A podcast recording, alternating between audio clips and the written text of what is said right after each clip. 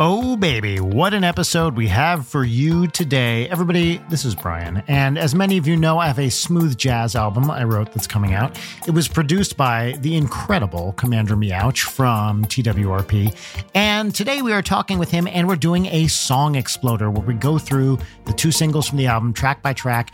And this is one where you definitely want to see the video for this, which you can get on our Patreon, patreon.com slash Leighton Night. You can see Meouch's sessions. We go through the tracks, we solo them. It really adds a lot to see this stuff, uh, you know, to, to actually see the, the screen share for it. So please go over to that Patreon. Plus, it's a nice way to support the show. And of course, if you want to hear the singles, which you do, search for Trey Magnifique wherever you get audio. And also go to letshavesax.com to pre-order a vinyl, cassette, or even signed headshot. Enjoy the show.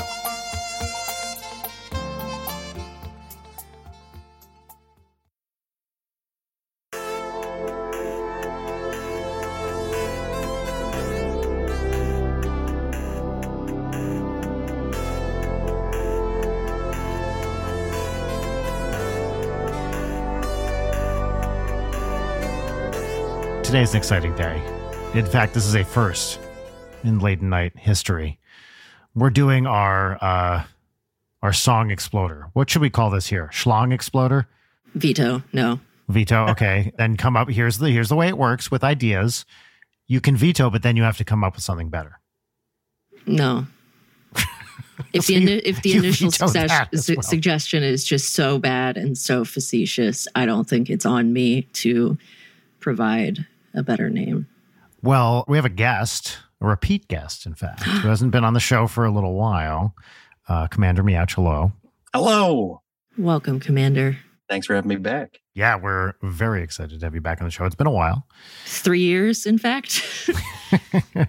Although we did the Dead by Daylight thing, right? We did, and we did. But that was a mini-sode. Meouch, were you around for the Wheatening?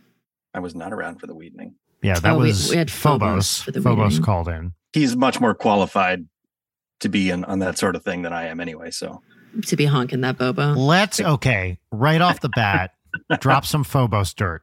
Give us some some inside info and the bad stuff that Phobos does, like the really bad stuff, the stuff that he would never want you to say in public. It's just a real bad guy. He's a sucks. bad guy. He sucks shit. Pretty good at honking that bobo though. That's what they say. I would call him a C plus guitar player. and an A plus Bobo honker. That's good. That's very good. So he averages what, like a, a B overall, something like that. yeah, that's right. As a person. well, I, yeah, as as a person, F minus, right? that guy. Manipulative, avaricious, just like generally inconsiderate of others. Malignant, I would even describe him as. He's not a malignant narcissist because his particular, you know, constellation of neuroses I think expands beyond pure narcissism. I want the Leighton Night that's a bad guy compilation. Bad I want guy. that supercut of us slandering everyone we know, which happens with Constantly. stunning regularity.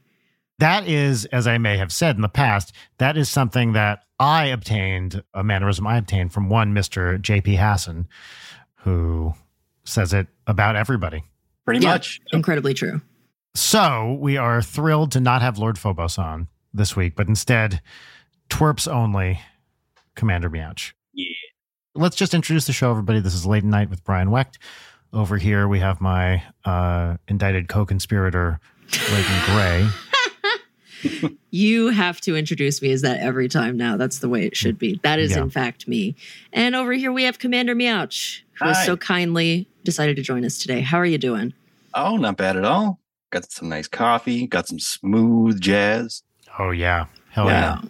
How do you take your coffee? Oh, black in the butt. you know, if you if it's you're you're running low on time in the morning, you just need that caffeine fix. There's lots of ways to get it done. You know. That's right. Get it in there. So we're recording this in mid-September. You are about to embark on an international tour. That's right. Yeah, just a couple days off to Norway. Wow the last time you were there was probably when we were there together, right? Exactly right. Yeah. Yep. We had a we had a great tour through Europe in 2019, 19. Yes, that would be it. And you, in fact, we were in Oslo together, and that was a lot of fun. Yeah, that was the last show of that tour, if I remember correctly. That's right. That was a wild tour. One of my favorite memories of that tour was the the time we took a bus from Edinburgh to Amsterdam. yeah. How long is that trek? So you have to get from Scotland down through England to Dover. Then you get the bus on the ferry, which goes across to Calais, and then up, you know, through France, Belgium, into the Netherlands. And total, that was a two day trip. I forget exactly how many hours, but uh, with waiting and blah, blah, blah, it was like we ate up a, I think it was like a night and a day to do it. Does that sound right? Yeah, I think so. Yeah, I mean, very scenic. That bus, the double decker bus with the observation oh. pod in the front, was uh, something special. Never seen that before. the observation pod? Yeah, talk about this pod. I mean, the whole double decker tour bus, uh, and then on the top level above where the driver was was the the lounge, and the lounge was just almost covered in windows. So you basically had this, you know, say bird's eye view the bird wasn't flying very high, but you had kind of a view of kind of the English countryside, and um, it was pretty great. Normally, uh, you don't get to see a lot of the road when you're traveling on a bus because right. all the driving happens at night. So, yeah, my favorite memory of that trip was so we drove from Denmark to Sweden from Copenhagen to Malmo over the famous bridge that's there. And it was in a torrential downpour, high wind environment on this enormous bridge in the dark. And you can feel this bus like wobbling from side to side. We had this bus driver, this amazing tiny lady, an ice, and she ruled. She was just like expertly manipulating this bus, like young woman, probably in her 30s or something, and was like the ultimate ninja bus driver I guess literally here, and was just like navigating this crazy bridge at night in high rains and winds. And, you know, and if you, when you looked at like, it's a bridge over, you know, that's way up over the water, it was terrifying. At one point, I was like, I can't look out this window anymore. Yeah. But what you have to keep telling yourself in a bus is most people don't die on these. And that has proved true every bus uh, we've ever taken. Here, here, Leighton, here's a piece of tour bus uh, knowledge that I learned early on by being told, not through experience. Sleep with your feet towards the front. So your head head does not get smushed yep. in, in case of nice. In the event of a sudden stop, yeah. You know, everybody in our milieu tends to have touring experiences, and right, this was maybe like February 2020 I was going to be like a you know a little helper on I don't even remember what the tour was supposed to be, but it was going to be a short like Texas thereabouts thing. So I almost would have experienced the bus life for the first time, and then of course mm-hmm. nothing happened in the world in March of 2020. So well, you are always welcome on the Ninja Sex Party bus should there be an available bunk for you, and you will spend one night and be like, nope yeah, I get the feeling that I don't think I'm, I would jive with it, but I do love being around my friends. So that's the fun part. The fun part is not the living environment, which sucks. It's the being around a bunch of cool people and this sense of camaraderie. Yeah. The living environment, the shitting environment. Oh, the shitting environment. Don't even get me started on the shitting environment because what is the shitting environment? There is none on none. the bus. And every morning you wake up and you feel the clock start ticking. and if that bus has not parked for the day, there's potential for discomfort. That's such an important part of the morning. Oh, Jesus. You don't have to tell me. yeah, you got to time that uh, that first morning coffee very carefully. Yeah, I don't drink sense. coffee on the bus for that reason because you don't know when that switch is going to get flipped. And not to be too graphic, but with me, I have a uh, a fast switch, shall we say. Yeah. My colon is efficient at what it does. And uh, should that switch get flipped, it is go time. Yeah, that baby doesn't run on a dimmer switch. That is that is exactly right. Yeah. But I'm excited you guys are doing a European tour again. That's awesome. Yeah, it's gonna be great to go back. We were in the UK last year around this time, but yeah, like proper Europe since you guys. And then France, that's our first time in France too. We've never actually. Oh, I forgot. Okay, that's awesome. In Paris. Paris. Nice. That's going to be awesome. What uh, are you most looking forward to on this tour? I mean, I'm just very, very excited to share um, Grob, our artificially intelligent stage and production manager, mm-hmm. uh, to the rest of Europe. He's kind of a big deal, and uh, we're very excited to show him off. I hear in, in France he is he is called Le Grob. Le Grob, yep. yep. Well, I should ask: Does Grob have any new features since the previous tour? Have you has Grob been updated? It's just bug fixes at this point. It's still in beta testing. Mm-hmm. I should I- identify myself publicly as a proud member of Phobos Nation on this. Phobos Nation is, is Lord Phobos's street team of supporters. Now, I know some of you might be thinking you just came out very publicly against uh, Lord Phobos as a good person, but that's why I support him because when you want results, you need a bad person to do it. Right. So, what I like about Phobos the most is even though I disagree with his methods quite harshly, I might add, quite strongly, I don't like the way he does things, but he does do things in a way that other members of Torpor are afraid to do. He gets shit done. He gets shit done in a way that Sung could never do, in a way that Havve could never do, in a way that, with all due respect, sir, you could never do. There's only I one guy. Zero interest in yeah. doing the things that Phobos does.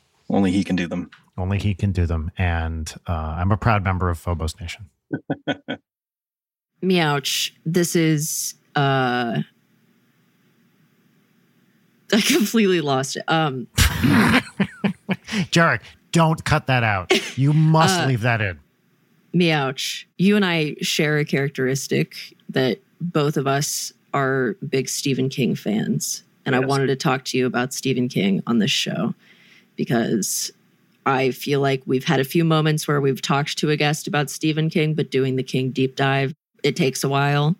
But I thought this would be a nice time for a new segment called Go Off King. Go on, King.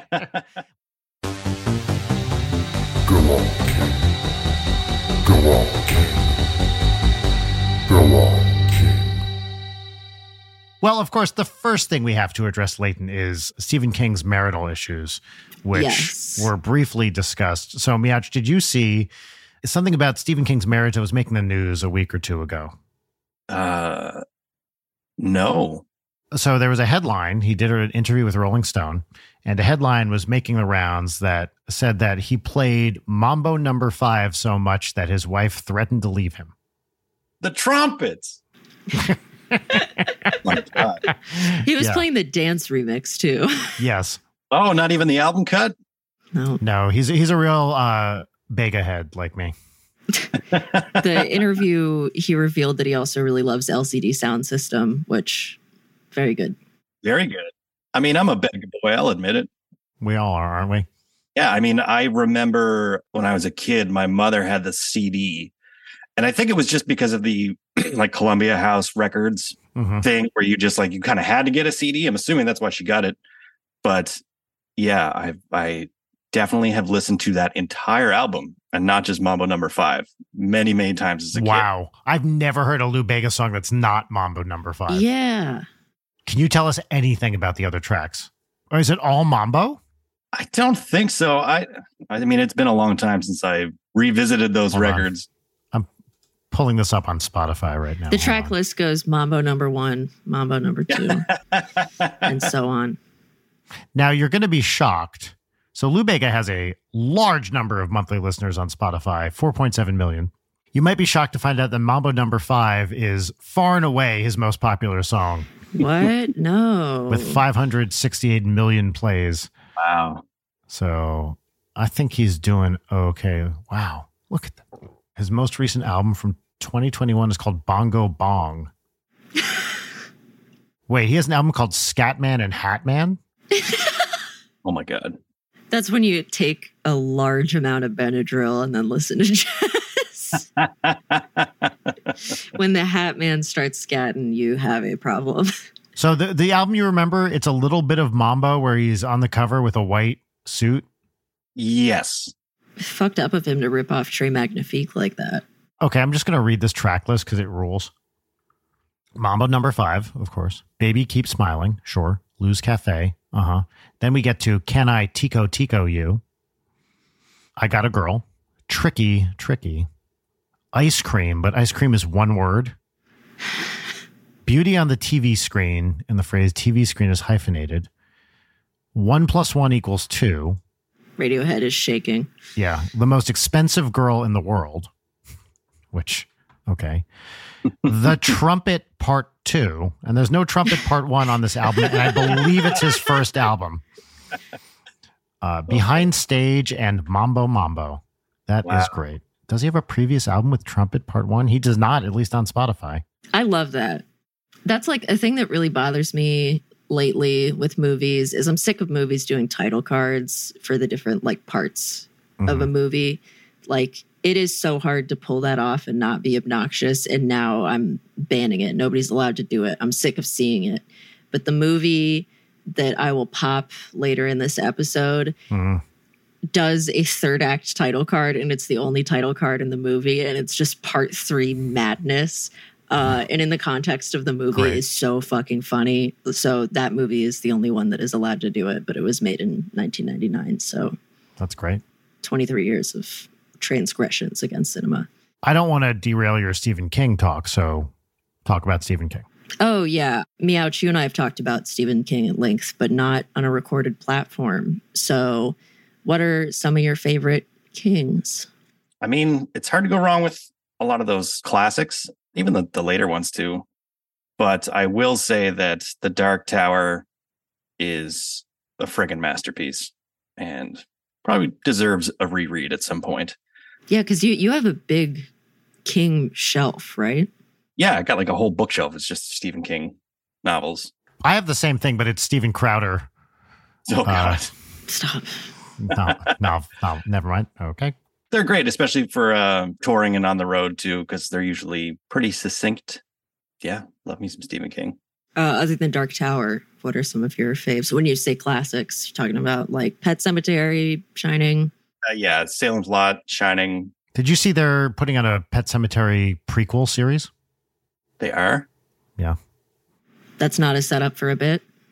A what? No, no, I'm genuinely asking. A setup for a what? Just about the life of the cat or the, a regular movie about a cat sleeping. God, I'm so fucking sick of prequels. I, am not kidding, but it is not a bit because, as we know, I don't do bits. But if I were to have done bits ever, this would not be one of them. There is a, I just saw yesterday a trailer for a prequel. Wow. What happens in the trailer? I don't even remember. I watched one minute of it and I was like, nope, I'm not. I can't. I don't have any interest in this. Yeah, because the latest remake of Pet Sematary was so great and really, uh, I, I forgot there was one. Faith. Right? Yeah. there is. It's bad. It's real fucking bad. And spoilers, they switch it so instead of the little boy dying, it's the daughter. Oh. Ugh, just trash. Uh, John Lithgow is in it though, and he's oh, the only like part him. of the He's movie. pretty good. Yeah. Great. So that was Go Off King. I have nothing else to say. Do you have anything else to say about Stephen King? Yeah, I would say that his it's hard to say newer books because he puts out like fucking three of them a year or whatever. But the um Mr. Mercedes books he did a few years ago. Oh, are those good? Yeah, they're they're good. They're like um mystery, I guess, than like straight horror. Yeah. I don't know. The outsider feels pretty straight yes. horror. And it's very good. It's just I in terms of like Stephen King endings that go off the rails and suck, that book suffers from that dearly, even though most of it's very good. Yeah, I just accept that fact. Every yeah. time I have a Stephen King book or watch a Stephen King movie, I'm like, oh, I'm sure the dialogue is going to be interesting and I'm going to like the characters. It's going to be a little spooky and it's probably going to fucking crash and burn at the end. Yeah. I read Needful Things for the first time this year, which I fucking loved. But that ending is especially and it's fine because like the climax of the book that it's such a long slow burn getting to that point the climax itself is what's satisfying not necessarily like the evil is defeated part which is very silly yeah i feel like every time i'm in an airport there's like three brand new stephen king novels in the shelf that i have not heard of yeah i don't know how he does it isn't his whole shtick like write a thousand words a day. Like every day, he just has the quota. Yeah. What words are to Stephen King, that's what notes are to Lord Phobos. That's right. it's like you got to get your thousand notes in every 10,000 notes a day. Yeah. Yep, that's right. well, speaking of notes, do we oh, want wow. to segue into something this show has never done before? Yes, we do. So today, today is a special day. Today, when this comes out, October 13th, the second single from the upcoming Trey Magnifique album, Mature Situations, or as they say in Canada, Mature Situations, is out with a music video that, as of this recording, let me say, I hope that music video is out today. I think it will be. But uh, the second single, uh, known as Santa Monica Boulevard, is out today. And this album, although written by me, was produced and performed largely by the one and only Commander Meouch. So I thought this would be a fun opportunity to do like a song exploder thing where, so I've never seen his Ableton sessions for this. We recorded this in Toronto last year. And then, you know, he worked his magic on it and made an album that I absolutely love. He's the only person I could imagine ever producing this kind of thing and doing it this well. And I thought it'd be fun to go through the two singles on it. Well, I mean, we'll do one and then see how long it takes and do it like song exploder style and kind of get into it and you know see the see the tracks hear about them i'm sure i have a lot of you know stuff here with individual tracks i haven't even heard yet and so that's what we're going to do. And yeah. for those of you who want to follow along by watching the Ableton mm. session and not just hearing the beautiful sounds that it makes, you can go to our Patreon at patreon.com slash Leighton Night and watch that shit. Because it's there. It's there. Any tier. Sign up at any tier. Two bucks gets you access to this Ableton session or, or the video version thereof. So this is the first single entitled Satin Velvet which is a phrase I pulled from a fan fiction I wrote a couple years back that some of you may have read, which I am not allowed to talk about anymore uh, due to a personal request. But I always thought this was a funny title for a song. And yeah, let's just, should we play a little of it first so we can just get the general vibe? I mean, will you get copyright struck by yourself if you play the whole track? I almost feel like that's important context. I might. I might. We're going to chance it on this okay. one and it's a claim, not a strike. No, I'm going to strike it. Actually, I'll I'll move to move to strike. All right. Strike it. Strike it. Okay, great. Yeah, play play a little of the song. Yeah, let's just uh settle in. Well, it's pr- very early in the morning, but we're recording this. But if you have like a smooth cognac or a white wine, mm-hmm. I feel like that's a, a very appropriate. Oh, I couldn't agree more. Yeah. And if you're drinking coffee, put some Bailey's in that. Bailey's if you must. Yeah.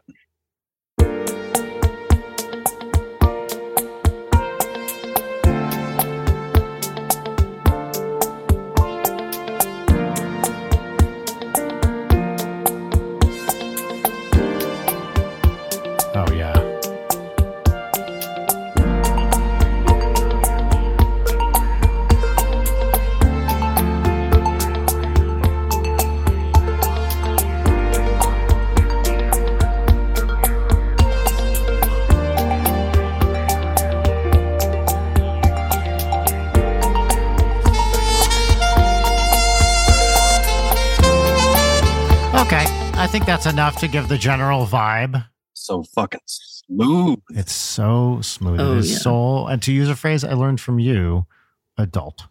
This is a very adult. Very adult. Recording. Do you want to walk us through a bit of what's going on here in the in the track? Yeah. Yeah, I guess we just talk about the the tune a little bit and maybe how it started. I think this is one of the one of the tunes we did that was a lot more production heavy, I guess, in terms of when it started, like its demo. Pull up the demo. Yeah. So I guess when when we were making it, you started out with Logic demos for pretty much all of them. Yep. And then you would send me over the stems and some MIDI, and then we would kind of go back and forth arrangement wise and trimming. Yep. Then uh, once we had everything kind of demoed out and arranged more or less, we went to the studio with the very talented Thomas Darcy oh, yeah. here in Toronto, who is not on this track, but is definitely on the next track. He's on the next one. Yeah. Yeah. And then we kind of went back and forth. I guess if you're a, an audio nerd or a musician or producer, one kind of interesting thing is I guess every song on this album went through like three different DAWs or digital audio workstation, mm-hmm. right? They all started in Logic and poured it over to Ableton, back to Pro Tools, and then back to Ableton. Yeah, yeah. Everyone has their preferred method, and I'm an Ableton guy. Can you play a little of the demo if, if that's easy to, to do? Absolutely, yes.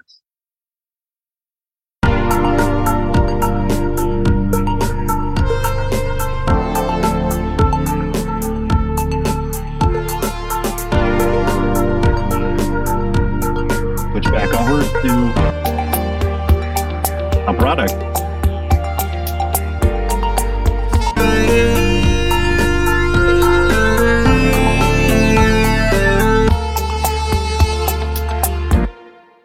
Different levels of smoothness happening right there for sure. Oh yeah. Play that demo again from where you were, just real quick.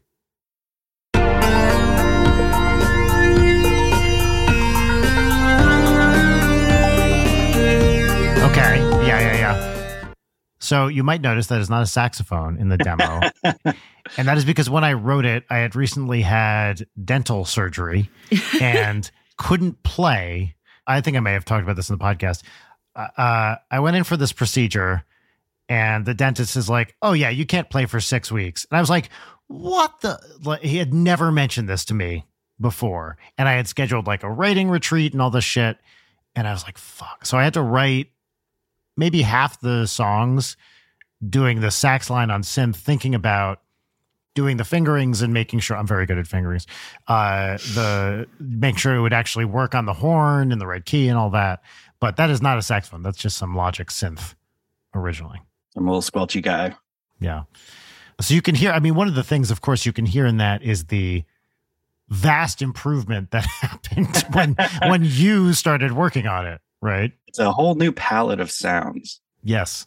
A really fun uh, process for me uh, producing anything, obviously, but seeing tracks go from, you know, their demo sounds into a studio and just being able to like, oh, well, let's try this synthesizer, or why don't we put piano on this, or what is this weird thing, you know, it's like, oh, there's an omnichord lying around. Like that fucking grab that and try some stuff out.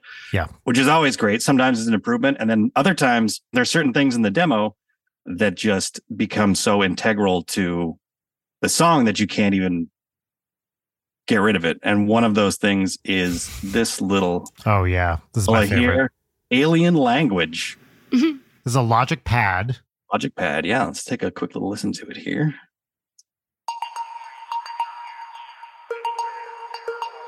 Kind of little stereo plucks and what sounds like some aliens having a conversation in the background.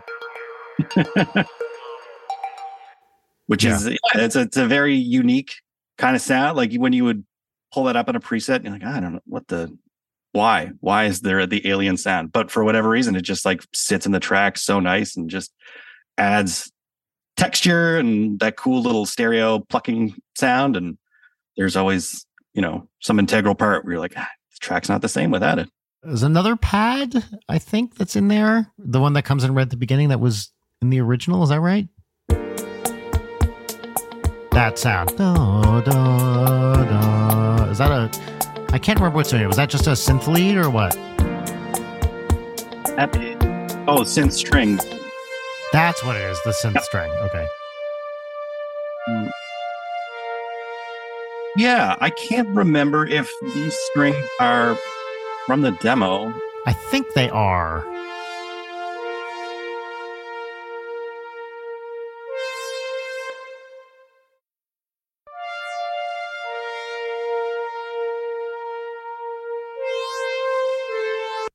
Yeah, I think that's it. Undulating analog strings one. I, I, insist that all my uh, sounds be undulating. Don't mean a thing if it ain't got that undulating. you know what? I think that is a song title for the next Trey album. I'm yeah. adding that to my list of song titles. Yeah. You know what I feel like would be a good song title for you, Brian? Just ministrations. Min- I like that a lot, Leighton. Uh, let me find, I'm going to write both of these down. Can you talk to us a little bit about the percussion on this track? Because this is something that you changed a lot from the original demo. So can we hear just the percussion tracks? Yeah, let's let's kind of go through and uh, yeah, talk about the drums. So for this one, I mean, one fun thing with this record is that it's obviously a smooth jazz uh, masterpiece. Obviously, but it spans a lot of different kind of types of jazz. There's not one sound that goes through the whole record. I mean, this the saxophone obviously that's tying everything in, but there's mm-hmm. you know, there's like some some more like swing jazz stuff. There's this smooth stuff. There's more electronic, you know, like early '90s G4 style songs on here. There's one Latin thing. There's a the vocal thing, the Giro thing. Yeah, a couple vocal features, and uh yeah, this one is definitely more of like a, a very laid back fireplace roaring, candles, you know, romantic, very romantic. I'll be honest, everybody.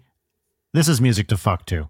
This is music like, to fuck to. Yeah, you should be sure. fucking while you listen to this music. you don't have to be if you choose not to, of course. But I feel comfortable saying you probably should be to get the full experience. It works. Yes, that's right. That's right. So yeah, for this one, the demo drums were just just a loop. I think it was an actual kit, and it definitely felt very drum machiney. Yep. So there's a producer named Oliver who makes incredible sounding samples. And the drums, especially, he's got a lot of classic drum machine sounds sampled and patterns, and they sound great. They're usually pretty like drag and drop in. They're really fast for ideas. And this one, I felt like a very analog, kind of dinky sounding drum machine, right? Almost like a, you can't see me do the air quotes, but like a, you know, a lat preset button, right? Like, yeah, uh, you know, it just kind of felt like the vibe. Uh, yeah. That's really all that happens uh, drum percussion wise for most of the tune until we get to kind of the chorus B section of the tune. Mm-hmm. Uh, all I did was just kind of add a few more uh, drum samples. Yeah, oh, listen to those.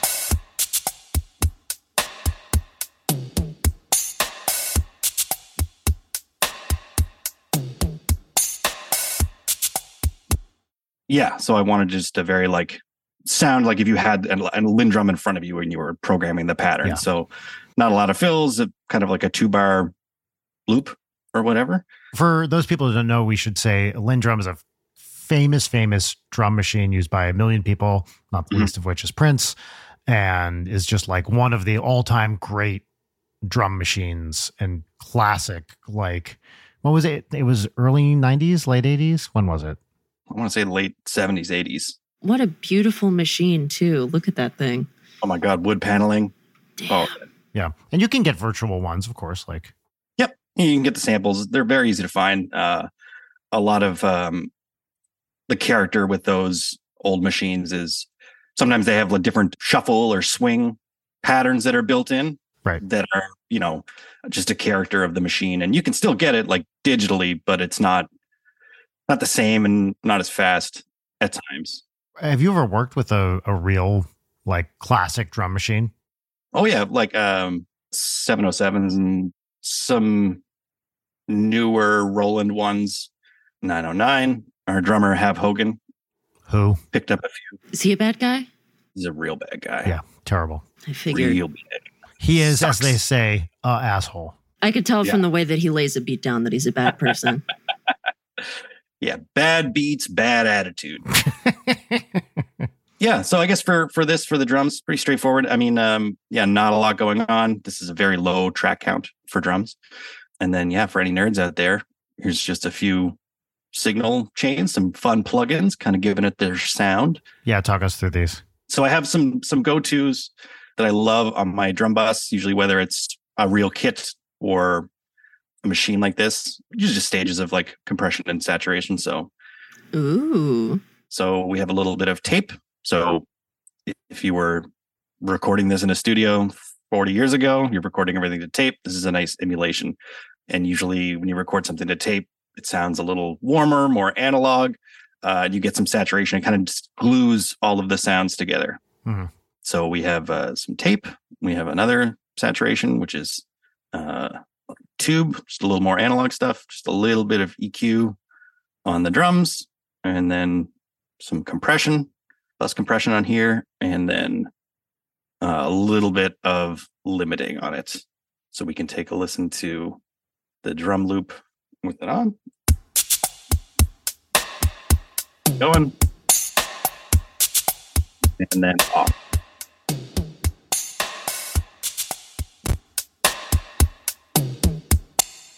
With all of these things, just trying to emulate the sound of an old piece of hardware and, and nothing super crazy, real vintagey kind of vibe to it. And it really it adds so much to the track. I mean, it really, especially, I mean, there's a lot of improvements you made, but throughout the whole album, the percussion is is one of the biggest because it's just the way you put everything together and you know ran it through these chains. I, I don't know really anything about this stuff.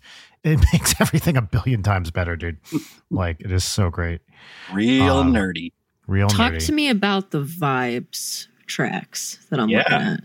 This was kind of just uh, a situation where I don't think either of us went into the studio being like, "Oh, this record needs vibraphone," like all over it. Nope.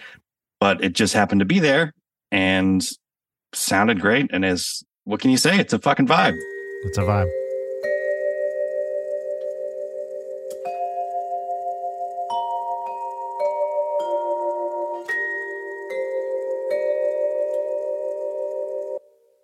That's really nice. I don't think I would have picked up on that listening to the track. I forgot they were in this track. So that's me playing them.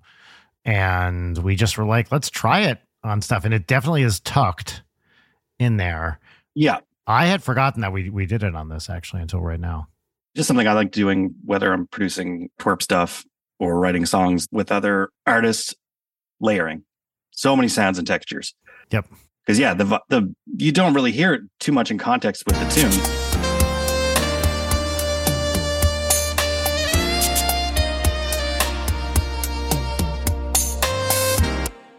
right? You're kind of just hearing a little, uh, some little uh, notes extending the chord kind of at the end. It's kind of just off to one side.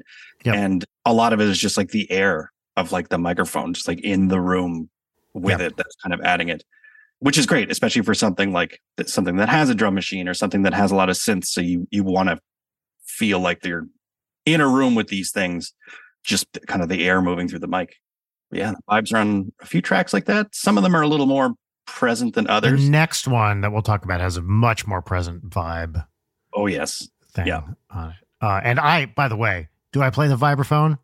No, I don't. But it's laid out like a piano, so there you go. Sounds like you play the vibraphone, man. That's that's. uh, I was showing Audrey some percussion stuff, like videos of people doing it, and it's one of those you know mallet players that has the you know bunch of mallets in each hand, is like moving them all around like crazy. It's such such a fucking cool skill. I was gonna say like a Freddy Krueger glove with mallets on on it would be pretty. It's not far from what that. they do, actually.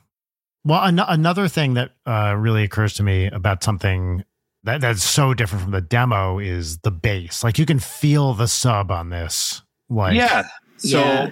obviously, I am a bass player, pretty much primarily. It's the only instrument I'm like mostly good at. I can dig my way around other stuff, but bass is the thing I'm the most comfortable on.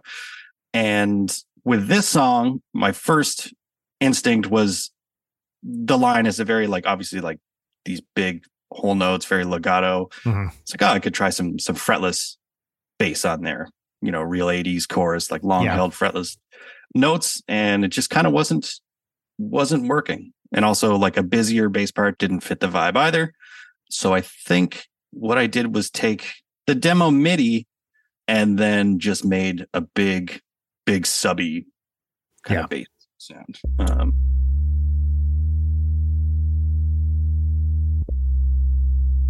something that you probably, if you're listening to the record or whatever, or even this on like a phone, you might not even hear that. It's all very, very subby you know, I, I was listening to it through, I think it was the speaker on my phone, and it is fun how that just like erases it entirely. Pretty right? much. just can't yeah, handle yeah. that frequency. Yeah. Yeah, because there's so many other things kind of filling up that frequency, right? Because there's there's the big full strings, there's big, nice held piano chords. There's another Juno patch here. Ooh. I was not really in that space, but there's a lot of chords kind of taking up that information. So for me, thinking about like, oh, I got to mix this and what's going to work for this song, a, a really, really simple uh, synth bass was the move. So I have a whole bunch of analog synth bass. We had a Moog. There's a Moog on here, and I think for mm-hmm. this, just because I wanted more control after the fact, just making a Le Très Magnifique sub bass. Real simple triangle wave, a little bit of glide, cutoff filter, and then just a few other kind of plug. Yeah, you can see. Yeah, just, fuck you, treble. Yeah, there's there's no room for any of that. Does not need it. But yeah, the glide gives it a little bit of movement, like the chorus.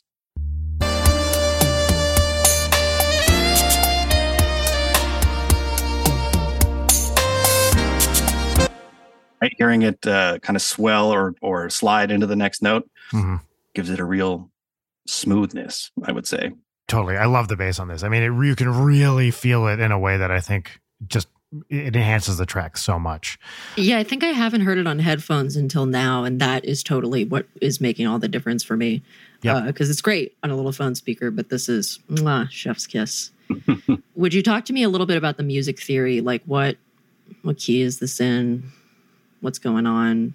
This is in G minor mostly, and I mean, there's nothing like really out of that key going on here. It's it's pretty uh just solidly in that key and there's a lot of sevenths because that's kind of the smooth jazz uh, yes, baby. vibe. You got to have them.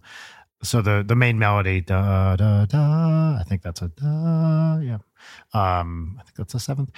But yeah, it, it music theory wise there's nothing really that interesting happening with with this particular song there are some songs that get a little more on the on the album that get a little more spicy. Uh, particularly the next track, DTF, Down to Funk.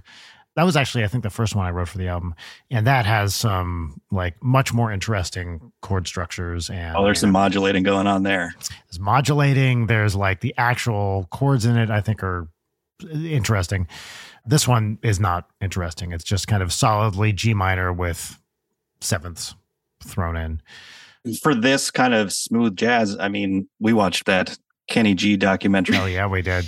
And uh, that was like came up as like I don't know if it was like a criticism or just an observation where it's like a lot of this smooth jazz vibe like doesn't necessarily need to be crazy harmonically complex or right or just doing shit for the sake of doing shit which other genres in, in, in jazz or subgenres or whatever definitely benefit from. But yes, sometimes it's just simple as the smoothest possible option.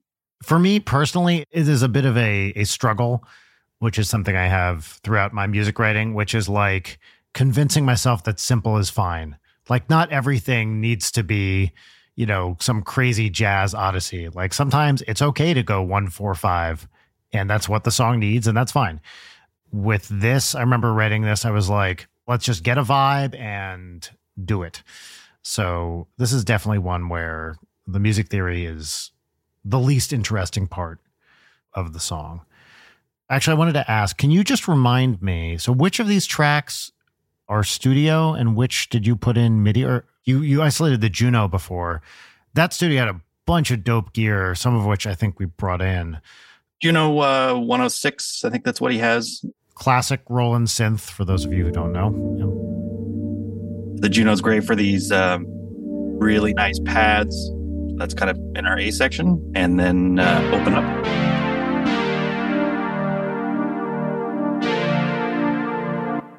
Brassier kind of sound in the chorus. Yep. What's the bell? The bell patch down below? Was that? Did we do that in the studio? I can't remember. Oh, this is the guitar. Oh, that's sorry. Yeah, I, I, can't read. That's guitar. Well, I think I think in the demo it was there's some pluck synth or something, pluck right? Synth or something like that. Yeah, and we're like, ah, it just needs to be guitar. And we got Phobos in there, and he had Phobos it. play it. Yeah, for the entirety, and then I probably just cut it up because yeah. it's.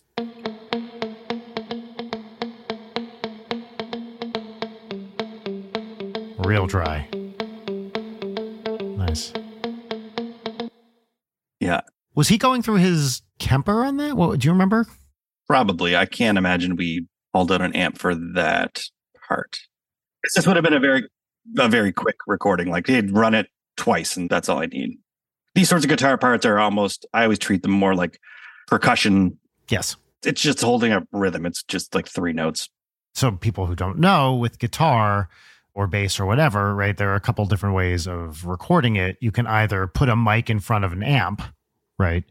Or you can go, you know, kind of directly in through whatever effects you want. And you get different sounds from each. And sometimes you want one, sometimes you want another, sometimes you want both on the same track. Oh yeah. So the yeah, the Kemper, I guess, yeah, for context, it's a guitar modeling computer, basically, is what it is used it live and in the studio and it's a fantastic piece of gear it's really easy to get sounds on to scroll through the sounds sound fantastic fantastic sometimes you want a, a real amp sound depends on what you're going for and mm-hmm. where the instrument is going to sit also turning a guitar amp up to 10 and letting it rip is just one of the coolest things you could possibly yeah, do absolutely but if you're making smooth jazz it's just find a nice clean Fender kind of sound and palm you'd pick apart and yeah get a harmony on that very last. Some nice thirds in there, yep. So we had the piano piano, right? Yeah, it's a nice upright piano. So that's me playing that.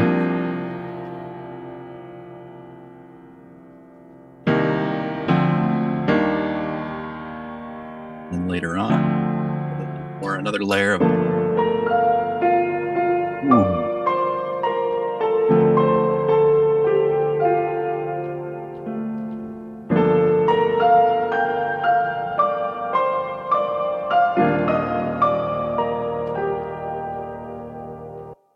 Little bit of overdub. Sounds great. Yeah, I love that. It's a great sound, and I love the the verb on that makes it so nice. Did we play the Solina yet? The thing is dope. Yeah, so this is like a real subtle layer. I think this is just like a. Yep. Just holding on to that one note. There you go. Yeah. It's almost like the vibes where it's just barely audible. It's just adding a, like a little bit more texture and filling it out. And as just a way to kind of level up that section for the final, you know, rotation of it. Level up available on vinyl and CD. Can you play the synth solo in yeah. the, middle? Because I love the sounds on that thing. And that was all in studio, right? Yep. This would have been the uh, Mini Moog. Yep. We are fortunate enough to record with, uh, I think it's a 77. I first started working with Tom. We were doing the very first TWRP EP, the two night EP. Tom mostly is a rock dude disco, pop. I mean, he does a ton of stuff. Everything. But he does everything. But I think I can't remember if I asked him or the conversation came up and he was like, "Oh, like my friend selling a mini Moog." And for those of you that don't know, a mini Moog is a one of the first, like an early mini Moog is what an OG one. Yeah, yeah, yeah, like a '77, I think. But yeah, he had an opportunity. He's like, "Would you use this if I bought it?" And I was like, "Absolutely." And he was I'd like, "Okay, perfect. use it until it broke." In fact, yeah, until it broke. Yeah, yeah. So he's had that uh, mini Moog for for the last fucking I guess ten years or whatever. It's but so great. I think it, the TWRP EP was the first thing it got used on because he literally got it when we were doing those sessions. Amazing. Wow. Yeah, and it's just an amazing, huge, very classic sound. Amazing synthesizer for leads and basses. It's a mono synth. You can only play one note at a time on it. But for real musicians, that's all you need. That's all you need. Yeah. There so, is yeah. a uh, free Minimoog iPad app also if anybody wants to mess around oh. with a oh. nice little VST of it. Like I'm kind of shocked it's free. It's pretty robust and you can plug it into Ableton if you have a little USB-C from your iPad. Cool. Yeah, it's one of the most recreated synths around there too. I mean the uh even the bass patch it's something you could we could program on a on a Moog like that as well. Yeah. But if you got the real thing, might as well use the real thing.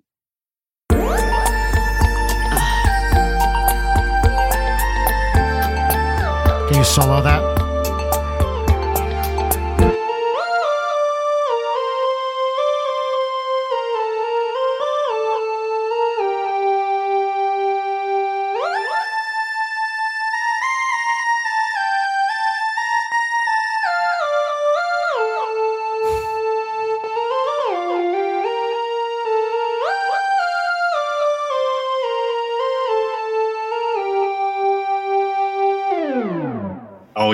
Yeah, yeah, that the glissando at the end. That's yep. lovely. Isn't yeah, real, real smooth. Is that the one that had the crazy uh, pitch shift that went an octave? Yeah. So, uh, fun fact about original Mini Moogs is that the pitch bend, pitch bend, kind of knob on the side. On most keyboards, and you have a pitch bend, it'll usually go up one whole step like whole and step, down yeah. one whole step because that's a real musically intuitive way to have it. It makes sense when you're playing to have that kind of range. The Mini Moog was not made by musicians, it's made by nerds, fucking scientists. And apparently they thought that if you turn the wheel up, it should go up. I think it's 17 half steps or something. It's insane. Like yeah. It, it's, I, I remembered being an octave, so 12, but yeah, plausible that it's more because you're like, what is going on? It's more, yeah. A lot of people would take their synths in and get that removed or modified. I know that when we were using this, it was the first time I used one like in real life, and I was like, "Is this broken? Why would it be like this? Who wants to? Why would it yes. bend that much?" Because you like That's, look at you touch it, and it's you suddenly of tune, right? Yeah. yeah. So what I did when we were recording, anytime I used this thing, I think I took like a a pack of like Hall's cough drops and taped it to the side of the the mod wheel so that the bar wouldn't move past it. So you could kind of play with it. You, you could get it up to a, a, whole step up, but the cough drops would stop it from moving. Yeah. So it made it useful. Gear hack. Gear hack. Yeah. Yeah. Studio tricks. But uh, so yeah, a nice thing with, with a synth like this too, and you can kind of hear it even in the beginning, the glide. The glide makes this like solo as fun as it is. I remember playing around with it and just being like, you, you kind of calculate which notes you want to play. If I make this jump in this interval, you're going to get a nice, which is going to hit right at the right time, right? So you kind of have to game it out a little bit. Oh, it's odd. It, it just makes it just expressive, super, super expressive. Yeah. But yeah, you can hear it right off the top there. Right. Because right? I remember what you, so what you have to do with that, right, is you press a low note before you start recording or cut it out. And then you start at the top. You hit the first note and it remembers the previous note and goes up. Yeah, glides right into it. Super yep. cool. And then just some effects, delay and some auto.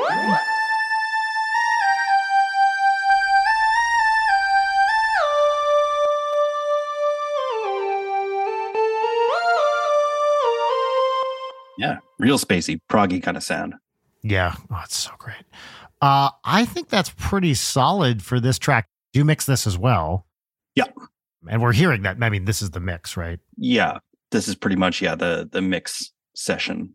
Not mastered by me. No. Mastered by the amazing Christian Montano. Yep.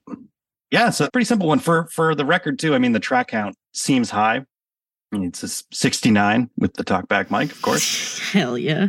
Hell yeah. But I think 20 of these are just demo sounds and like our guide. So yeah, pretty low track count for anything that I work on. Usually it's in the hundreds. Yeah. I can't stop. No. Makes sense. This is fun. I love yeah, doing this. This is awesome. I feel like this should happen more. Yes, definitely. It's so much fun to see these sessions too, because I've I've never seen these. Oh yeah, I guess so. Eh? You would have seen the Pro Tools sessions when we were. I saw the Pro stuff, Tools but, sessions, uh, but not these. Cool. Well, let's pull up Santa Monica Boulevard.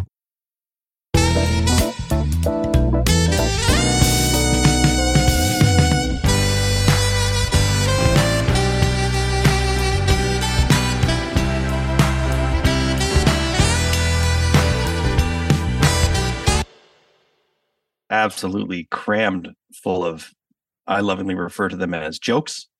Lots of little jazz moments and lots of features. jazz moments. Well, one, one thing I really like so the first single, Satin Velvet, the one we just listened to, has been out for about a week.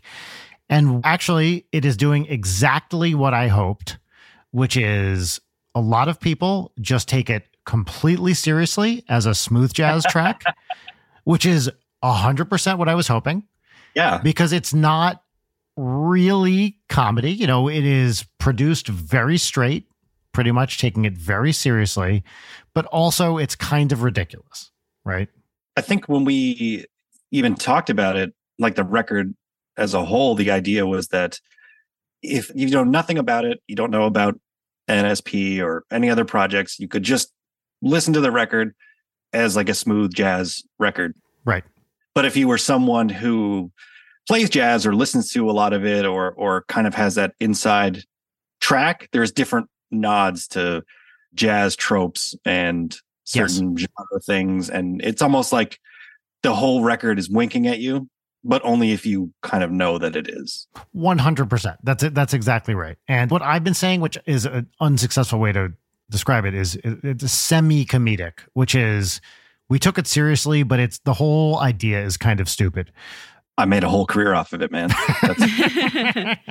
Haven't yeah, we all? That's what I love. Yeah, that's my favorite part about about music. I, have yeah. always had the the outlook if if I'm making something, and it doesn't matter if it's if it's for TWRP or if it's you know for NSP or it's for like another like if, if I can't like laugh at it and be like that's funny and awesome, then I'm not interested. I couldn't do like yeah. a straight any kind of project. It wouldn't be fun.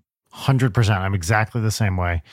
So what I was going to say with the last one is a number of people just listen to it. They're like, "Oh yeah, this rules," which I I think it does. I love that song unironically, and I think it's great. There is also a level at which it's silly, absurd. Yeah, for sure. And what is very gratifying to me is that I'm seeing both reactions uh, when I look at the comments, where people who are just liking it unironically you know, uh, there are comments like, oh, finally, like this is exactly the kind of smooth jazz I've been looking for, which is great. That's what we wanted. And then there are people who are buying into the character aspect of it, you know, who maybe saw it live and they're kind of playing with that. It is people getting it exactly in the way I wanted them to get it. It's perfect. Yeah. It's very gratifying. It really is because it's like before that thing came out, I was like, what are people going to think about this? But it seems they are doing what I hoped they would do, which is liking the track because it's a really great, fun track, but also, you know, there's a little bit of weirdness to it. Yeah. I love that.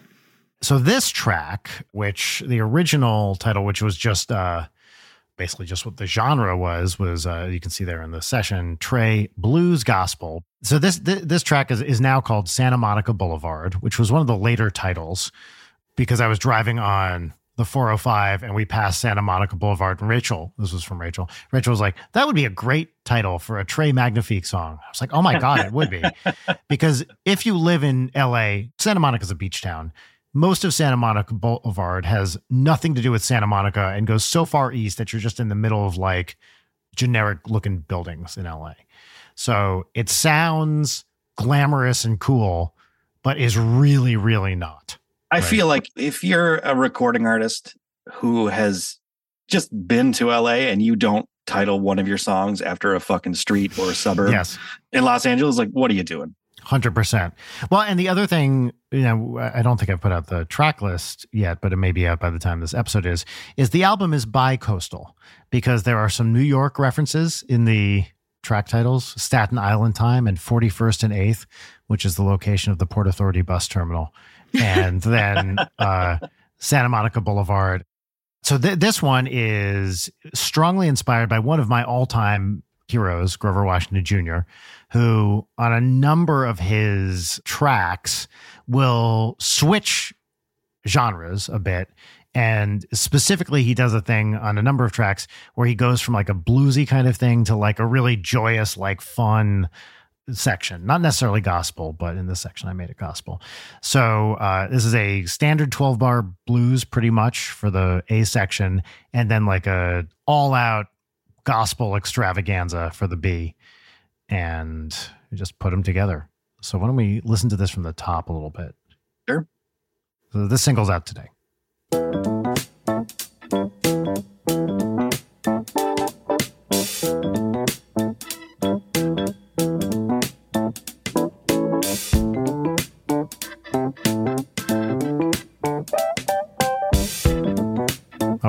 So there we go. That's good enough.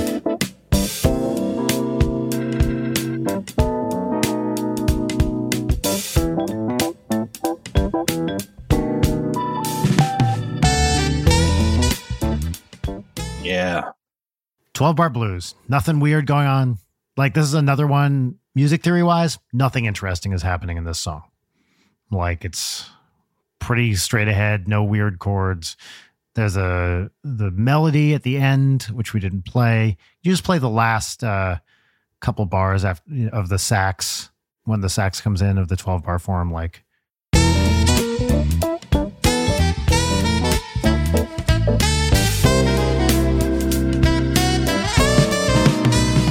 Okay, that's so the only thing that's even vaguely interesting, and I use vaguely here, it's a little whole tone scale. Da do do do do uh, on the sax. Why? It's that's one of those like sort of jazz jokes because that is a thing that is kind of a cliche.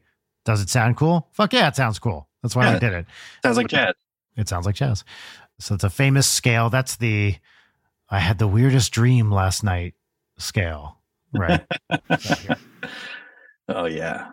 Yeah, I guess you're right. It's, and it's really just it's just another A into a B into a bunch of solos, uh, and then a B and then an out. I'm pretty sure. Yep.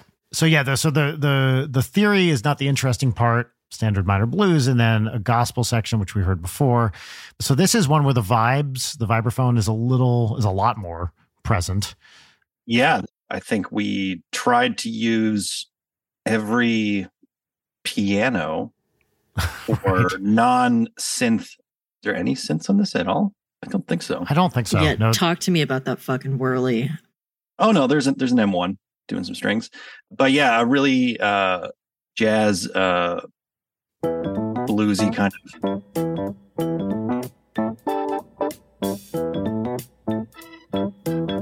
You solo the whirly.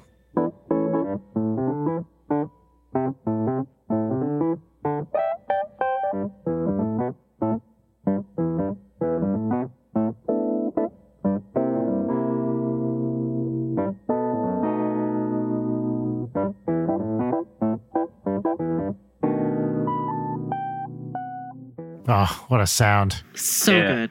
Fucking noisy too. Yeah, so it's noisy. Crunchy. I've recorded this Wurlitzer on pretty much every time I, I go to this studio that we are working at. Even though it's got a, a hum, there's just something about. That's great. It's great. So yeah, we have Wurlitzer doing the riff in the left hand, and then a bunch of comping. I think just on different takes. Yep. And what we kind of did, what I had to do is just play the whirly and then on the Hammond organ. Yeah, oh, I love that Hammond. So there's a, a full Hammond with the the Leslie and everything. Yep. Uh, Leslie speaker for those who don't know. Yeah, here it is. Ugh.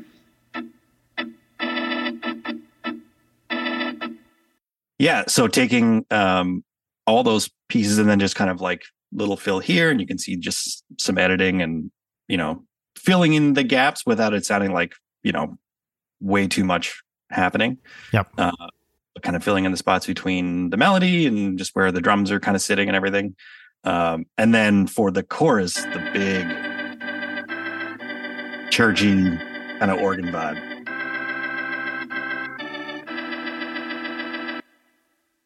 Yeah, nice big Hammond organ there. Yeah. And so the vibes are playing the the riff, right? Too.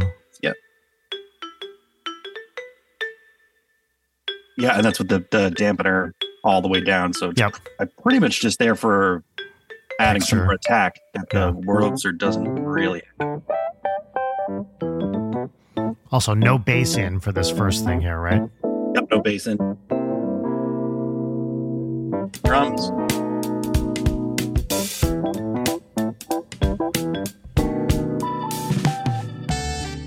Yeah, so you can kind of hear all the uh, the keyboards kind of just having a you know what? They're having a conversation amongst themselves indeed the they are. Yeah. And those are those are live drums by Havve yep. Uh who is crushing it as always. He was not well when he recorded this. He showed up very ill and some somehow got through this. And we were like are you okay? He's like yes i can do it. Yeah. Uh yeah i think we only had him play it maybe two takes, three takes, and then we're just like, all right, man, we'll we'll comp it together. Don't worry about it. I mean, to even do it, like he was sick. You know, I was in town for a short period of time. We had, you know, it was like do or die kind of thing. And, you know, we gave him the outs, but he still showed up. And, you know, so much credit to that guy who is a genuinely terrible person who I don't like to be around. Uh, but he's a very talented drummer. Rock solid I, drummer. Yeah. And he deserved to be sick. It was, you know, the universe yeah, punishing him. Uh, I, I, don't like to brag about this typically, but I did bring COVID to Canada. So, well, do I apologize? No, it was going to get there eventually, but I like to think that I was kind of helping move things. You're a trendsetter. that indeed I am. Thank you. Yeah, after after a short trip to Wuhan in late 2019, I think that I really, uh, I really am having an impact. On the I wish I could audibly convey some of my eye rolls that I do on this on this show. As far as I'm concerned, they don't exist. Anything in this A section that is worth pointing out? Saxophone's pretty standard. Nothing interesting happening there, really. It's a regular sax. So for the sax, I think well, kind of my train of thought was that all the songs, kind of like I said earlier, they expand on different genres. They all kind of live in different places. So, right, some of them are like the '90s thing, and some of them, are, you know, this is more like a very '70s analog kind of kind of fit. But the sax was all I wanted it to be like very, very consistent across the whole thing. So, like same mic, same placement, same reverb. I think. I think so too. Yeah. I think we just baked it into the Pro Tool session, and I'm just maybe like adding a little bit more. That's right. Because I remember one where I was like, reverbs on this track a little much, and you're like, well, we're kind of stuck with it. Sorry. but yeah, it's kind of the the the glue holding the whole thing together is the is the sax. So yeah, the Oxford inflator. That's actually what they used to call me back back in my when you were in the UK college days. Yeah, that's yeah. exactly right. Yeah. so yeah, so just kind of uh, a few different plugins to uh, help with the sax. I mean, basically, the sax is the lead vocal. You mix it in the same kind of way. Yeah. Um, so I kind of treat it like that. So a little bit of Oxford Inflator, which is a plugin that uh, just kind of, I think it does a few different things, but it it just has a way of like making something very present in the mix without turning it way the fuck up. Mm-hmm. And then we have a little soothe with our de-honk setting. Get rid of a, a couple of those honky frequencies, and then a little bit of EQ, obviously. And then I think we're just sometimes when you when you honk that bobo, you need a little bit of that de-honker. You got to de-honk right after, yeah. Unfortunately, you can't de-bobo it. You can't de-bobo, no. Yeah, and then a little bit of uh, 1176 compression. That's my go-to for for the UA also yeah, it's great. Works on everything. And I think it's just hitting it just a little more compression than I thought on there. Here, actually, play where you just were in that solo because there's a there's a stupid jazz thing I really like that I thought was very funny, which uh, I know you did too, but probably anyone listening won't pick up as a joke.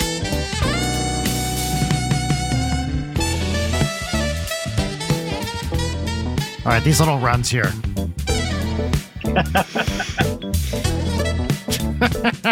oh, so perfect. Yeah. Uh, I'm not a good enough sax player to be able to do that consist like you know to do a lot of those in succession but a couple where i you know could just that i can do and i don't know it just strikes me as the kind of self-indulgent bullshit that i really like to throw into these that a Trey Magnifique would really go yes. for. It's like, look how fast I can play for a very short time. it's not distance running, it's sprinting. That's right. yeah, that's exactly what it is. Yeah. I believe those are the fastest licks on the record. yeah, they, they right have there. to be. Yeah. Yeah. So that's our our sax input. And I think whatever we were running into it before Pro Tools. So probably a little bit of compression and reverb that was recorded yeah. into it. Why don't we play the the B section so we can hear that gospel for a second here? Do we want to work up to this final? Because the final B section is pretty pretty special, pretty nuts. Okay, well th- let's talk about my favorite part of this track, which oh, is the you know, you know what I'm going to say the solo yeah. that's after the sax solo. yeah. So it's a guitar solo but it's so much more than just a guitar solo. So much more. I mean, I feel like we just listened to the the whole solo yeah. Great. Yeah. Let's do it. Yeah.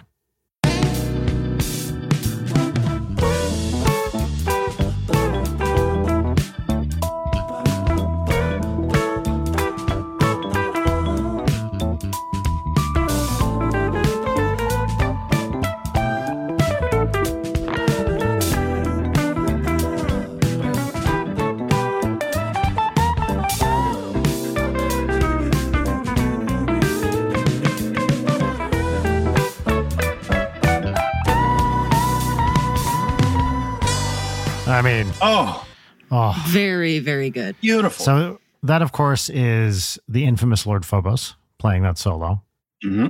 which is great by itself. It, were that just the guitar solo, that would be incredible. Absolutely crushed it. Well, uh, uh interrupt me if you'd rather tell this, Meouch, but um, we recorded for about a week. I think it was seven days total, something like that. And one day I'm walking back from getting dinner, and the aforementioned Tom Darcy, who engineered, right? You, that's what his role was for this. Yep. Yep. yep. Uh, engineered the session and is a very talented musician in his own right, sends us a track and says something to the effect of, I couldn't help myself. and it is this guitar solo with him singing the the solo, the, the guitar melody at mm-hmm. the same time. But I'm hoping you keep that going. It's so good.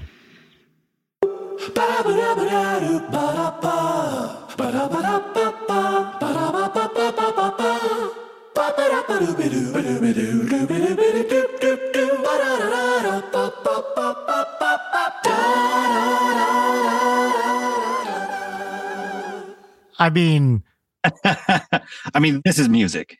Right th- th- this is music. I-, I couldn't agree with you more.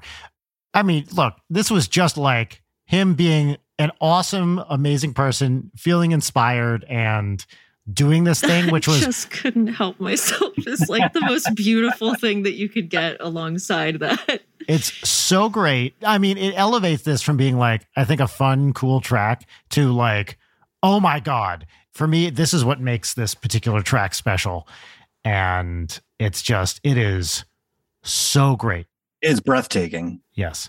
I don't want to spoil the record, but the one might say that it has a bit of a scat fetish. There's some. Oof. that was great, Leighton. Congratulations. Thanks. You're welcome. but it's some of my favorite parts of the record. There's more scat on the record than just this, too. Oh yeah. But yeah, one one interesting thing or, or cool, I guess, aspect of this is we asked Phobos to come in, and we're like, okay, well, the song needs a solo. Why don't you do like a George Benson yes. solo? Also, one of our favorites. Unbelievable. One of my favorite artists yes. and one of yours. Huge inspiration. Yep. He's an amazing singer and guitar player, but one of his kind of trademarks is he does the scat solo as he's playing. Yeah. Yeah. I don't even think it was like we had said like, oh, well, we should scat on top of this. No. He just, Tom just did it. He just did it. And I don't know if he did it knowingly. I don't know if he was just bored. I don't remember. Yeah. I work with him all the time, and sometimes he'll just like send me other vocal runs where he, I know he's just kind of like hanging out and he has an idea, and he's very very fast when he's recording and and singing. He's, he's so fucking talented. Yeah, he'll just send me something. Yeah, I was bored and I did this. And he'll, he'll send me something, and it's fucking amazing. But yeah, it, it elevated the George Benson guitar solo, which was already great, to like a level of authenticity that no one asked for. Yes, and that like eight part or whatever harmony at the end. Uh, Can you play that oh, with that chord at yeah. the end?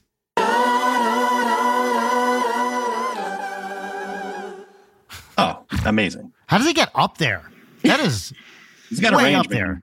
Got yeah. a real strong range. He's so talented, dude. Like you talk to him and he's just like this very, you know, you know, kind of chill, modest guy, and then bam, bust this shit out. But this does lead us into this next section, which yeah. is definitely the emotional peak of the track. So, uh, why don't we just play a little bit of this? Just roll right into it. Yeah. Yeah.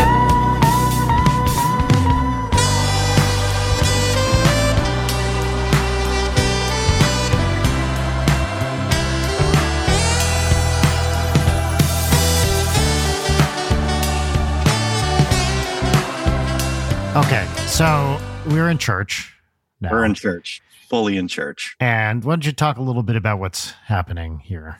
Yeah, so for this section, yeah, we wanted to make it just kind of big and gospely and kind of have that church kind of vibe to it. And there's quite a few things that are happening that give it that. Obviously, we have our big piano chords.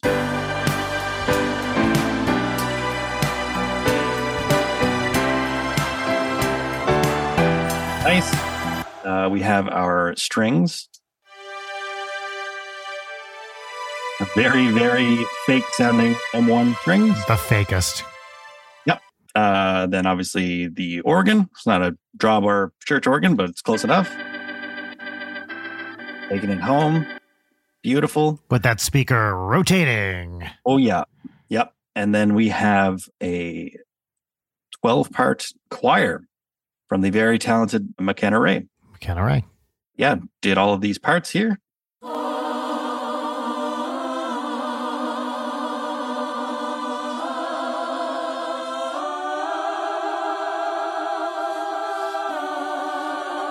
Yeah, just a big, huge stacked choir. Um, Amazing.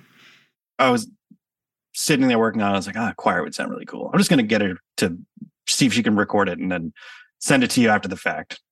Uh, and it works. It works great in the mix. So great. Yeah. The first time that gospel comes in, that choir is not there. Yeah, this is just for the final, final chorus. But I think everything else is right. Yes.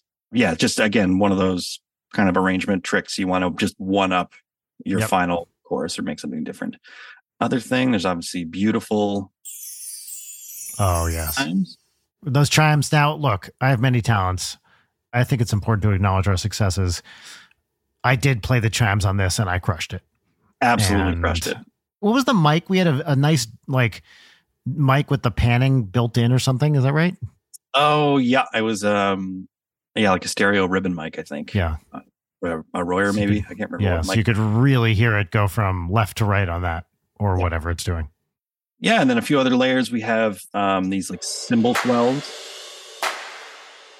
And just bring us into the next section without it being just kind of an aggressive crash cymbal. did we record Uh, those claps in studio i can't remember Um, so I don't think we we might have done these, although that looks like a sample. The clap wet, which is what should be happening while you're listening to this album. Yeah. Uh, there's that, and then there's this little guy, which is a very fun plugin from Robotic Bean. I think I just like the name of the company that makes it. Mhm. but this is just a, a hand clap plugin, which is super cool. And you can um, adjust the number of clappers and how like how loose they are. 15% looseness on that on that clap is that right? 10%. If you can right? that's a loose clap Yeah, You can get it from like tight, like you know, people who like know how to clap, and then you can turn the looseness all the way up, and then it's just chaos it's just 2 a.m. at a bar, country, Yeah. it's fucking hammered and right. So fun little plugin for for that sort of thing. Yep. I think the ending is worth playing as well Oh yes, absolutely, yeah.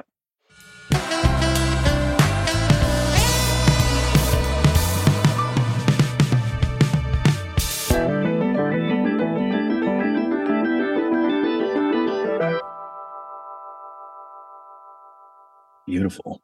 There's that vibraphone. hear that vibraphone ring out Oh yeah. this ending is what I refer to as uh, pentatonic bullshit, and uh, Yeah. it's just walking up and down in various instruments, uh, a minor pentatonic, and in any combination without any regard for taste or decency.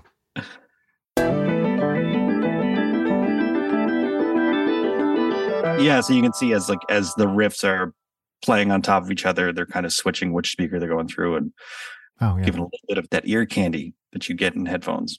Can you just isolate the vibe vibes track on that? I can't remember. Is it just quarter notes? Yeah.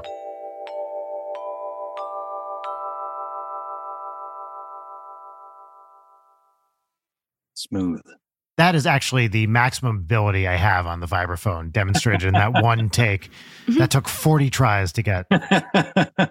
Worth it. It really was. I mean, my time is valuable, other people's isn't. uh, as demonstrated by this podcast. And I think, is there anything else worth pointing out on this particular track here? Bass guitar pass Oh, yeah. on this. Play some of that. Recorded after the fact, I think. Yes.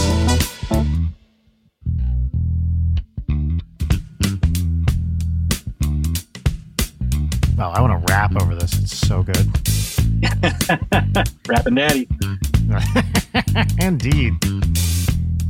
Yeah, it's just a jazz bass, couple plugins here, Pultec, leading on bass guitar, bass, and then bass cab emulation, and then a little bit of EQ. Yeah, but I think I comped it pretty hard going in. So amazing. But uh, yeah, I mean, I think this song has the most guest players on it. I think that's true. Dr. Sung did make it on the record. We're not looking at that song today, but he plays a very, very important, pivotal role. Yes. I played all the keys on this. Normally, when we do NSP, we switch up key duty on various things depending on who's feeling what. With this one, I want to do all the keys because it's a solo record. And it was like, well, I want Sung involved on it somehow. And he came to the studio just to kind of hang out. And then we found, I think it was even his idea. He brought a particular instrument that he probably has the most skill of any of his instruments on, and uh, and played that and did it very well. You think the vibraphone is hard? Yeah, no, th- this is this is next level. Yeah, I mean, I suppose we could also talk a little bit about why these are the singles, although I don't have much to say except I was very conflicted about it because there are so many genres on this album within jazz that like I didn't know what best exemplified the record. Definitely wanted that smooth one, Satin Velvet on there. This one, the second single could have been any one of a number of things. I feel like this kind of goes right down the middle of being jazzy and still pretty smooth, still on that like Bensony kind of thing, as you said, mm. but uh, also having a little bit more gas than the previous one. You want a jazz blues on there. Yeah, you got to. It's what the people want. They crave it and need it. Everyone, look, there's a reason jazz is the most popular genre in the world right now. And I like to think that this song exemplifies why. Yeah. I feel like this was a really successful experiment with the podcasting format. This was amazing. I couldn't agree more. I love doing this. It is so much fun. Well, it's always fun to talk to you. But just seeing these sessions, you know, as I said, I haven't seen inside the session before. I just heard the the process as it was going on. You would send me clips. I mean, that's something else we we should really talk about is as opposed to a maybe a more traditional jazz record, which is not necessarily like a producer's playground. This one was very much we recorded it and then you went off with these tracks and made them what they are, right? You did a ton of work, not just with the bass, but with the drums and the production. And so you mixed it also, as I said, like there, you spent a lot of time and effort on, on this album. And that's not the way a lot of jazz albums are, are done. It's like you get in the room, you engineer the thing, it's a session, that's what it is. So I just want to, you know, commend you for making this album actually decent and better than decent. I love this album super fun. But yeah, I mean, especially older jazz records, like fuck, man. Sometimes it's like one microphone in a room, play the chart three times, and then that's it. You're done. That's right. But uh, yeah, no, it was super fun to work on. So many different genres and different techniques, and and I don't do a lot of uh, final mixing. Usually, when I'm working on a project in a producer role or whatever, I find mixing that extra step. You want like some more objective yep. ears on it, right? When you're like you're just sitting with a project for too long. For this one though, it was so specific in terms of like, yes. well, this song we wanted to sound like, you know, something Kenny G would have put out in like 92 or whatever. Yep. And then this song is like, okay, well, you wanted to sound like, I don't know, like a Herbie Hancock record or a George Benson record, or you want this one to sound like it was made, you know, on a fucking Trident digital workstation. yeah, right. You know, yeah. all, it's like also very specific giving it to like a, another mix engineer, they probably would would have made it sound too good. Yes, you're just not like feeling the vibe of each kind of tune. So yeah, uh, totally, uh, super fun. Yeah, dude. Well, I, I do. I agree. This was awesome. You know, I'm always happy to do these again. Maybe when the full album is out, we can bust into a few more tracks, especially to hear songs work, which I do want to spend two hours talking about. Oh my god! I would really love this kind of thing for Staten Island Time, which is my favorite off that's, the record. That's I'd the one we're talking about. Yeah. Yeah. But also, uh, Meouch, just a thrill to have you back on the show and just to spend any time with you at all is a gift from the old ones. My pleasure. It's great hanging. We're not going to do segments this week. Because we didn't want to cheapen the experience of this record with, with segments. Stupid segments. Who yeah. Cares? Also, how can any theme song or whatever it is you call them, Leighton, hold up to scrutiny in comparison to this? So this is it. We did a song exploder. I believe, uh, Leighton, what do you call it? Schlong exploder. I think that's what you called it. And I think this was a, a huge success. And I had such a great time doing it. Super fun. Super Me fun. too. Hope the folks at home enjoyed it as well.